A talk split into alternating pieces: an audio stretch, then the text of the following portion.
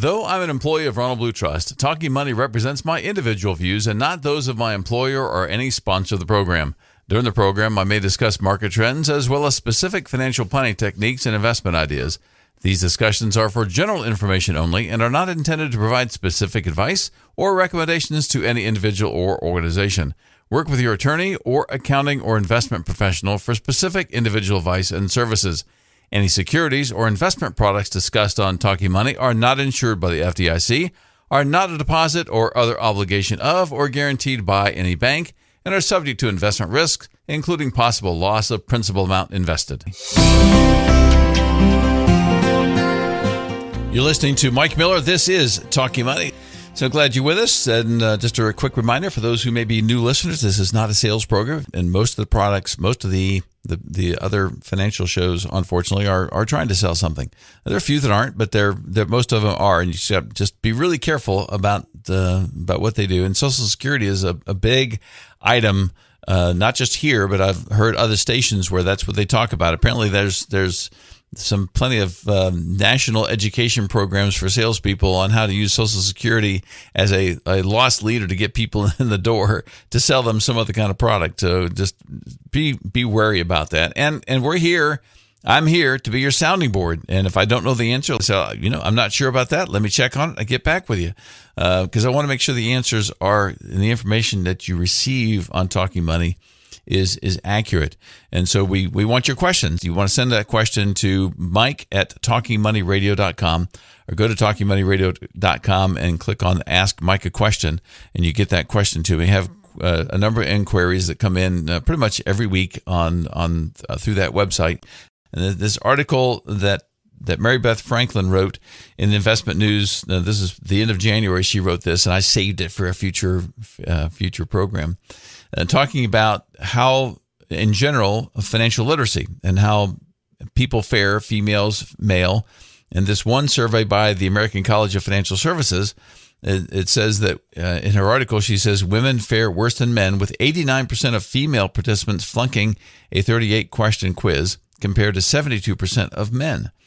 And it says the survey tested consumers' knowledge of retirement income concepts and focused on the drawdown phase of retirement.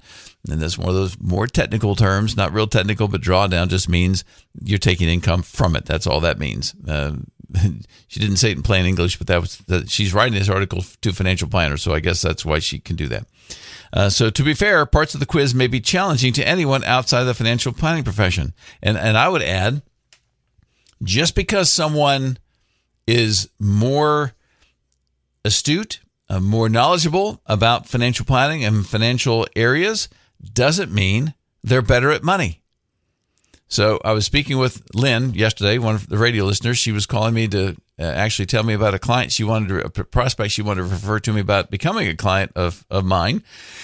And we were talking about that, and I was telling her what I was going to be talking about today. And, and Lynn said that she had, I think it was a roommate she had that was, um, this, this is out of school, and a roommate she had that was a financial whiz. I mean, she had the, I think at least an MBA. So she said that, um, and I forget all the credentials this uh, particular roommate had, but she had all kind of credentials that, uh, from a financial standpoint, these are all financial degrees, and she could explain all these very technical financial terms to to Lynn, but she was terrible with her money. She didn't. She was like, I don't even know how to, to balance my checkbook. And she was going to rely on Lynn to help her do that kind of stuff. It's like, hey, look, that's not my problem. That's that's your problem. You take care of that.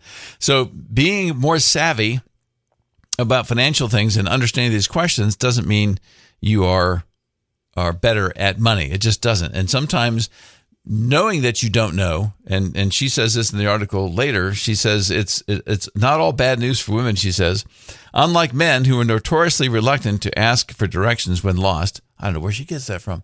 Um, many women know what they don't know, and the survey found that more women are willing to seek help creating a financial roadmap.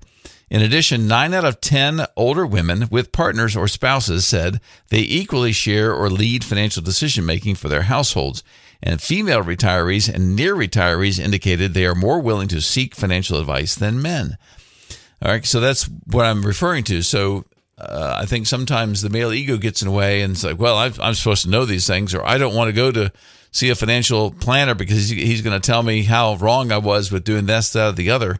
And believe me, you know there there is no judgment on our standpoint when somebody comes in. Whatever your situation is, I've seen worse. Uh, I'm sure of it, and uh, and maybe not, but the, the the odds are I have. And we don't expect people. Matter of fact, we like it when people have issues and aren't doing things correctly because that's how we can feel like we're doing the most benefit, giving the most benefit and adding the most value to our relationship when when people need our help. So there's no judgments on our standpoint of what you should have done, what you shouldn't have done. We understand you don't know what you don't know, and there's things that we don't know. In, in as financial advisors, as long as I've done it, I'm still learning things uh, almost every every week. And so when you have a team like we do in the office with three CPAs and seven, I think, certified financial planners, seven or eight, I lost track. Uh, we've got a lot of talent, a PhD. We've got a lot of, of skills in our office, and we're just the local office of Ronald Blue Trust. We've got offices all over the country and got a couple of emails this week from other advisors having uh, questions about situations they're involved in and asking other advisors have they been in this situation? Do they have some suggestions on how to handle this particular uh, scenario when when presented by a new client that came in? So it's really nice to have that network of other people that that you can rely on to make sure that the advice that you're giving is correct. So later on in the article, she's um, she talks about 20% of female respondents said they are highly knowledgeable about Social Security and just 10% say they understand annuities. Well, 20% is not very high to be knowledgeable about Social Security. 10% about annuities is even lower. And I'm going to guess that even those 10%, those are the ones who think they understand annuities. They probably still don't understand annuities. There's a lot of professional advisors, a lot of people selling them that don't really understand them. They understand the sales points, they understand how to get somebody to buy one, but they don't understand all the things that go into annuities, I'm afraid. Then she says, uh, this is a quote by the uh, uh, Timmy Jorgensen, the director of financial literacy at the American College. And understand the American College now is a, a college that teaches financial professionals, primarily insurance agents. The CLU, which I have, and the CHFC and the Masters of Financial Planning and so forth, it's designed to help insurance professionals learn more about their business. And it's great when they'll take that. But there's but too many of them are still uh, of course, salespeople. But uh, this quote from uh, Timmy Jorgensen says Women are concerned about running out of money in retirement, and more than half want their advisors to educate them on strategies to protect against investment risk and how to prudently spend each year to ensure they don't outlive their assets. So, you know, that's a that's a very reasonable concern that you want to be concerned about uh, running out of money. But of course, come from the American College, even in this test, and we're going to go over this survey after the break, but even that survey, there's obviously questions in there that are skewed toward making you think, oh, okay, well, the annuity or the insurance policy is going to be a, a good way to go because of how they ask the question. So you have to understand where the survey is coming from, who's putting it out. A lot of great questions in here. And, and people, like she said at the beginning of this article, 89% of females and 72% of men flunk it, which I assume they made 60 or 50% or or less correct on that particular survey. So I did the survey myself and got about 95% right. So I, there's still 5% in there that I didn't know. Uh, or I, I, I would question their answers because I think there was some, so the way they asked the question was a little confusing and not totally accurate. So I'll, put that blame on why this 95% not higher. But that, that's still a pretty good score. And I would encourage people out there just to take that test and see what you think. So you, it's just, I just Googled the 2020 Retirement Income Literacy Survey. 2020 Retirement Income Literacy Survey. And it came up to it on the American College. It gives you the results, and you can take the test and then find out exactly how you did after that. So you can take it even during one of the breaks, or, or, or you can. Um, you can do two things at, one time if you your guy multitasking is kind of challenged but you know I, and i understand that but you can do two things at once. So we get back from the break. I'm going to go through some of the information that uh, was on this survey. I'm not going to go through all 30 what was it 38 questions. I'm going to hit the highlights of the questions that i think are the most interesting that um, would help also educate you on some different types of financial planning techniques that i think are are important. So Anyway, it's uh, okay. Got 30 seconds, so that's that's uh, not enough time to do much else. We'll be back with talking money in just a few minutes.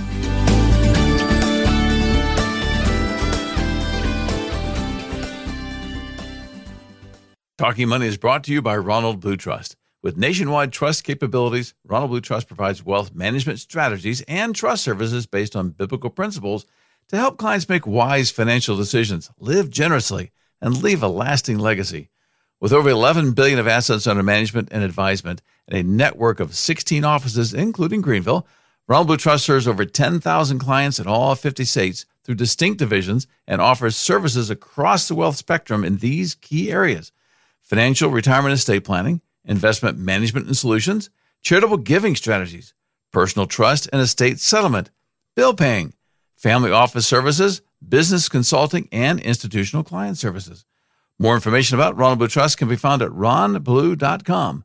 Ronald Blue Trust is a trademark used by Thrivent Trust Company and Thrivent Trust Company of Tennessee, Incorporated, separate affiliated entities. Now back to Talking Money. And you can also get a hold of me at mike at talkingmoneyradio.com is another way to get a hold of me if you've got uh, an interest in finding out if whether or not uh, me and my team can help or someone on my team can help. I, I normally have a, a brief conversation with a, a new uh, radio listener to find out what the situation is. And I'm not trying to be nosy in that and not trying to get more information out of you than you are ready to give, not, not even committed to being one of our clients but it helps me to know how complicated and what type of situation you're in so that I know which advisor might be the best advisor team for you to work with. They, they, they're all good at generalists, but if you have a, a particular unique situation, it helps to know. It's just like if you're working with different attorneys. It's if if one attorney has more experience in one particular area, you want to work with that attorney because it probably costs less because they won't have to spend as much time figuring out what your problem is and how what the solutions might be.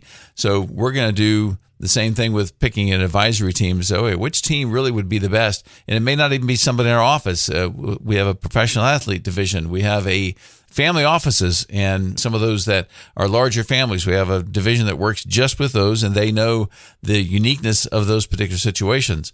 And business consulting division that we've got several clients in the area in the upstate of South Carolina that use the business consulting division because we brought them in and said, okay, yeah, we need your expertise in this area and we can help with the personal side on the wealth management and on the uh, private wealth advisory side, but we also need your expertise on the business side to make sure it's all coordinated. So having that kind of expertise has really helped. So that's the conversation we'll have first. And I'm not pushy. I'm not, believe me, I'm not trying to get everybody in the door to be a client. I want to make sure that, that we uh, ask the right kind of question to see if we are truly a good long term fit for someone. And we do everything from a one time financial plan to like a financial physical uh, anywhere from somebody that has really no assets to somebody that has millions and millions of dollars, and we've got the whole gamut taken care of. So if you've got a question for me on that, that's when you call the our 800 number 800 588 7526 that I just gave you, or send me that email to mike at talkingmoneyradio.com and we'll be sure to connect. So just a, a few other comments uh, on this article that Mary Beth Franklin uh, wrote and was published in the Investment News uh, magazine, the weekly magazine that we get, is about Social Security. That's her expertise is on Social Security, and she was talking about the American College of Financial Services recent 2020 Retirement Income Literacy Survey. We covered that the first half of Talking Money today. Uh, a few comments she makes at the end of that article. She says few retirees appear to be deferring claiming. In other words, they're they're not delaying when to claim and start their Social Security. Is what she means by that in order to receive the maximum annuity income from Social Security. Most people simply retire early, earlier, and claim benefits immediately. The authors found that for most middle and upper income workers, delaying Social Security until it is worth more is more attractive than buying a commercial annuity, particularly because Social Security benefits are indexed for inflation. And uh, very few if uh, annuities commercial annuities are set up to be indexed for inflation will go up over time. They're fixed, which means you have a risk in that. If you got a fixed income on that and prices go up, you're not keeping up with it. That's where a good combination of investments is so important. And that's why also trying to figure out how you should take Social Security is is generally more complicated than just putting your information in a computer program and having it spit out what you should do.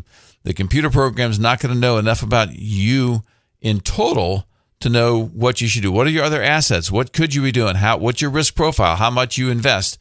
May may you invest that money if you take it early but don't need it? Would you could you invest it and make more money than the 8% increase each year that Social Security gives you?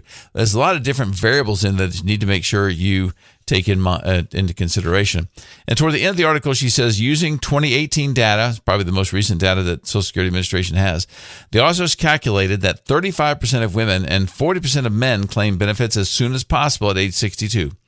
23% of men and 16% of women waited until their full retirement age to claim, and only 5% of men and 7% of women waited until 70 to, to, to collect their maximum benefit. So interesting things about uh, on that survey from Social Security that they that they mentioned. So going through the survey, the I'm just going to hit maybe a dozen of these questions that I thought were interesting. So question number 2 was to maximize the safe withdrawal rate from a portfolio over a 30-year retirement period, it is best to hold blank in equities throughout retirement. Then they give you five options or I don't know is an option. 0 to 10, 25 to 35, 50 to 60, and 90 to 100%. So what is the max, what is the, the best to hold? What's, what's, what's the ideal? And they're going to use some statistics based on the last 30 years of returns of how much you should keep in stocks. Well, I picked 50 to 60 because I think that's a the the maximum way to make 90 to 100 is too high. 50 to 60 gives you a, a good chance of the market going through certain cycles, but you're still keeping 50% of your money in something that's safe. So if the market goes down, you have plenty of money to live off of till the market recoups, which I think is ideal when you're looking at a, a, a well diversified and effectively diversified portfolio. They said 25 to 35%. So my, I wanted to bring this up, even though that was one of the few that I got wrong, that they said I got wrong. I don't think I got wrong, but they said I got wrong is that um, you need to have some equity. So some people get so conservative in their portfolio when they get retirement that they they do avoid the risk of volatility. So they, they don't have as much ups and downs in their portfolio. Although since the first of this year, they would have seen some some downside, not a lot, but some downside in some drawdown we call it in bonds because interest rates as they go up, then the current value of bonds, the current price of those bonds goes down so you've seen that if you didn't have any stocks to help make up for that, and stocks more than made up for that since the first of the year. So it's important to have some equity, some type of growth in your portfolio, even if it's only 25 to 35 percent. And you just have to to um, make sure that you don't overreact when that part of it goes down because it's going to go down. I can guarantee it'll go down. I just don't know when, how far, and for how long it'll stay down, but it will go down. So if you have less in there, and don't try to time it. The only timing you need to do is if you have 35% or 50% in there and stocks do so well as they've done the last year or so, and you're now up to, you were 50, now you're 60 or even 65% of your portfolio is in stocks because stocks have done so well. The, the timing you should do is back off and take 15% of that out and put it back into the fixed income, especially now that fixed income has taken a little bit of a dip down. So it's a good time to, to maybe switch back. That doesn't mean it's going to not keep going down. If interest rates continue to go up, then yes, you're going to have some some drawdown there as well. But anyway, the importance of having some part of your portfolio, I, you know, I would say even if it's only ten percent, put something in there that's going to give you some some um, offset to what inflation might do. All right, next question I'll go over. It says a 25% negative single year return in a retirement portfolio would have the biggest impact on long term retirement security if it occurs when? So, this is a, a real key question and thing to remember. So, when is it the when is it going to impact your life the most if you have a 25% drawdown, 25% negative return in your retirement years? So, is it 15 years prior to retirement? Is it at retirement, 15 years after retirement begins, or the timing doesn't matter? Where is it important? So at retirement is the right answer. So the the biggest it, it, there's two things, and they don't say this, but at retirement, if your money goes down right then, and if you have too much in stocks and you don't have other monies that you can rely on to pay your regular bills and maintain your lifestyle, and you have to sell some while it's down, that's the worst time because it's going to give you the longest term negative effect on that. Now, if you're a well balanced portfolio and you have other funds to draw on, it doesn't make as much difference. I don't, I don't think it makes any difference. The timing doesn't matter because you're not living off of it. But they're talking, when they do this kind of study, they're assuming somebody has started to take out withdrawals from those monies. And so taking that out right after you retire, when it's down 25%, you don't have any way of recouping that 25% downturn because it's it's permanently because you've sold it, you took it to live off of. So it's it's important to do that. So if it's going down at retirement, and let's say the first five years of retirement, uh, three years of retirement, and spending that money, uh, I think you have to have both. So going down at retirement is not as big of a deal. I don't think it's any big deal if you don't have to touch it. So make sure you keep it well diversified so you don't have to worry about that. Okay, it's uh, close enough time for the break. The next question we get back that we'll talk about true or false the death benefit from a life insurance policy owned by an individual is income tax free for the beneficiary. True or false? Well, we'll find out when we get back. Ronald Blue Trust is pleased to sponsor Talking Money. Ronald Blue Trust has distinct divisions that work with clients across the wealth spectrum private wealth, everyday steward, family office, and the professional athlete division the company's largest division, Private Wealth, is designed to provide financial guidance for clients with an investable net worth of a million dollars or higher. Private wealth advisors can provide advice in many areas, including managing cash flow, growing assets while decreasing debt, overseeing investment portfolios, developing tax efficient estate and strategic giving plans, and utilizing trust services if needed, all with the big picture in view. The Private Wealth Division has 16 offices across the United States, including Greenville. For more information on Ronald Blue Trust offices and the advisors serving there, please visit ronblue.com. Ronald Blue Trust is a trademark used by Thrivent Trust Company and Thrivent Trust Company of Tennessee Incorporated, separate affiliated entities. Now back to Talking Money. So we're talking about the uh, survey that was done uh, by the American College and uh, it was the 2020 Retirement Income Literacy Survey, which you can look up, and I would encourage you to take it to see how well you think you understand different aspects of financial planning, financial services. The question I asked right before the break was true or false? The death benefit from a life insurance policy owned by an individual is income tax free for the beneficiary. And that is true. A lot of people don't realize that. That's one of the advantages of life insurance and why some of these people that are selling life insurance on the radio and these financial programs are stressing the tax free benefits of life insurance. Um, but you just have to be careful because, yes, the total amount of money that will probably be in your state would be higher if you take money out of your retirement funds, pay the taxes, and buy a life insurance policy with it. Because when you die, that money's going to come tax free. So your heirs will get more. Uh, you won't get more. You can't get more. Okay? So because the the uh, the money that you're paying for the life insurance has got to come out somewhere. And and I was on a call a few weeks ago. This guy was a um, an agent, a general agent that was trying to get agents to use some of his techniques. He'd written a book about how to sell annuities and he was going through all this. I texted in a question because he said there's no fees and the, what this is a great deal. The client can make all this money and have any fees. And I said, well, where does the um, where does the money come from? Where's how does the insurance company make their money if there's no fees? And his answer that he answered live was, well, because insurance companies have figured out a way using options and trading to make more money on your money. So that's how they make their money. And it's like, Okay, I didn't have the heart just to go back in and say, no, that's not the way it works. Insurance companies don't do that. They invest in bonds. Uh, they do invest in some things to try to give them a little higher return on some of the money. But for the most part, go look at the American College, not the American College, look at AM Best. And AM Best is, is one of the companies, uh, rating companies that, that researches companies. And they tell you what the portfolio is earning that an insurance company manages. What do they make?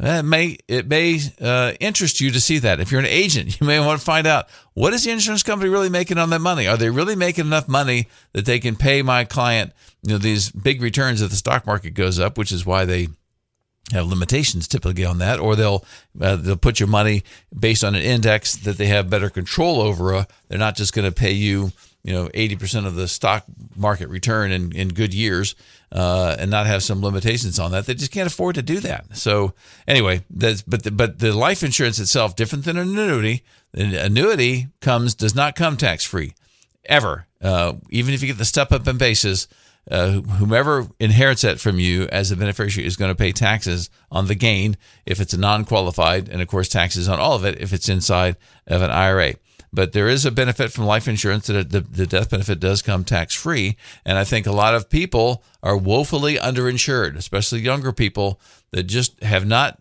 um, taken the time to go buy life insurance. Even if you go to one of these online services that, that can give you quotes from multiple insurance companies on some term life insurance that you need and you and you can buy a bunch of it you can buy a million dollars two million dollars worth of life insurance fairly inexpensively when you're young and assuming you're you're pretty healthy. You can do that.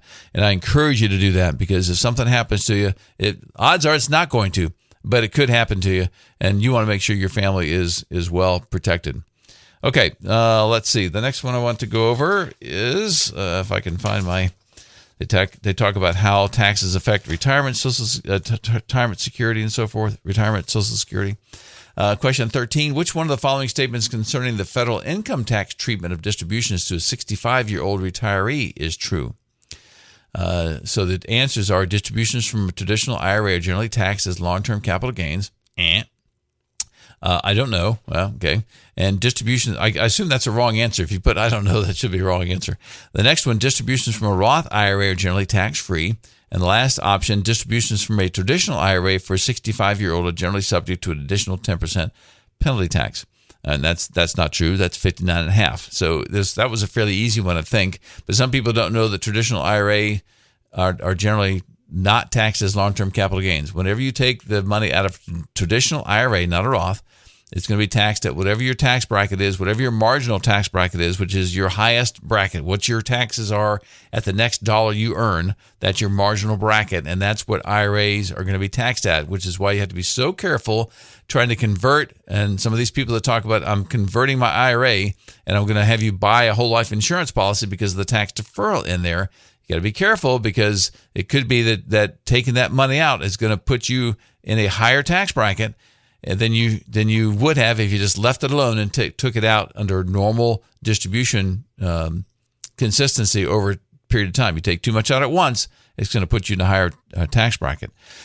Uh, and so distributions from a Roth IRA are are generally they are generally tax free, and that's if you have abided by all the rules. And yes, they're going to be tax free. And then next question: True or false? A retiree who is working part time can generally continue con- contribute to an IRA or a Roth IRA. And that is now true. You can still do that. Uh, one caveat, and and um, we had um, some conversation about this earlier in the year uh, with Alan Cox from uh, our Ronald Blue Trust Tax Department, uh, talking about if you're over 70 and a half, you can still make those contributions now to Roth. But if you're going to make a qualified charitable distribution that you're qualified to do from that same IRA, you can contribute to a Roth or regular IRA. But if you make distributions as a qualified charitable distribution, you got to be careful. You can't take a full deduction for the IRA and do the qualified charitable distribution. That's a new quirk because you didn't used to be able to to make a deductible contribution to a Roth. Um, or a, an IRA after age 70. So you can now. Uh, converting a portion, another, another question 15. Converting a portion of a traditional IRA into a Roth IRA is a good idea this year if, and really two answers, the value of the assets in your IRA have remained the same for 10 years, or you have a big tax deduction this year and your marginal tax bracket is lower than normal. I pretty much kind of answered that question. So if you have a big, big tax deduction this year, your marginal rate is lower, you just retired, so your income is lower. Those are all reasons to say, yes, I, that's a good year to do at least a partial, probably not a full conversion, but a partial conversion on that uh, traditional IRA to a Roth. Number 16, suppose that the interest rate on your savings account was 2% per year and inflation was 4% per year. After one year, would you be able to buy more than exactly the same as or less than today with the money in this account? Well, it should be obvious. If if I'm making 2%, but everything that I buy, and this is another, they don't say this in the question, your inflation may not be 4%. Your inflation may be a lot less, or it could be even more than that. So you need to know what your own inflation based on what you buy, because the inflation rate is based on a whole basket of different goods that they are, will use to track what prices are changing.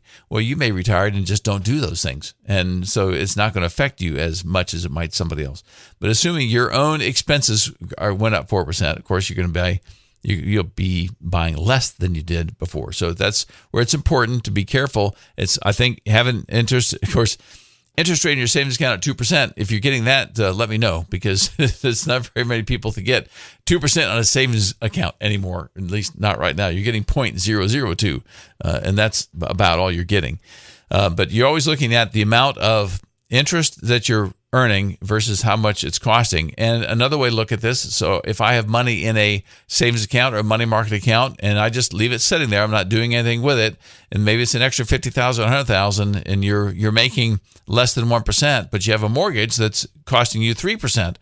Well, you're going to save some immediate money by taking in spite of the tax deduction that you get for the that you may get for the interest that you paid on that loan you're still better off paying off that debt. And I think so. One of the best things to do in this day and age when we're unsure about what inflation is going to do, we're unsure about a lot of different things, that reducing your debt is one of the best financial moves that you can make. Uh, let's see, other, number 17 of the following options the best way to protect against inflation is to have a diversified portfolio of CDs diversified portfolio of traditional bonds or diversified portfolio of stocks.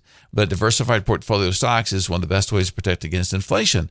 And people get scared about the stocks, but they also scared about inflation. So how do you how do you get around that? Well, that's you just have to buy a portion of it in stocks that understanding it may go down as soon as you buy it, but it's still something to uh, to consider. Okay, got a couple of the questions here to answer, but we're already pretty much out of time. So I'm so glad that you listened to Talking Money today. If you got a question for me, either about whether or not uh, I, we may be a good fit for you to help you with your own financial planning and find out what we can do and what it costs, then you can also send me the call my 800 number 800 588 7526 or feel free to send me uh, if you want to send a question or if you just have a question about our services or another financial question you'd like me to ask in a future program, then you send that to Mike at talkingmoneyradio.com. Mike at talkingmoneyradio.com. And of course, that's the place when you go to that website, just the talkingmoneyradio.com website, that's where you can go to click on the listen and then you can search for whatever topic you are most interested in, or you can do it chronologically and see we've got years worth of programs on there that hopefully will help you make better financial decisions. Well, thanks for listening to Talking Money. We'll be back next week with uh, another special edition of Talking Money. Have a great weekend.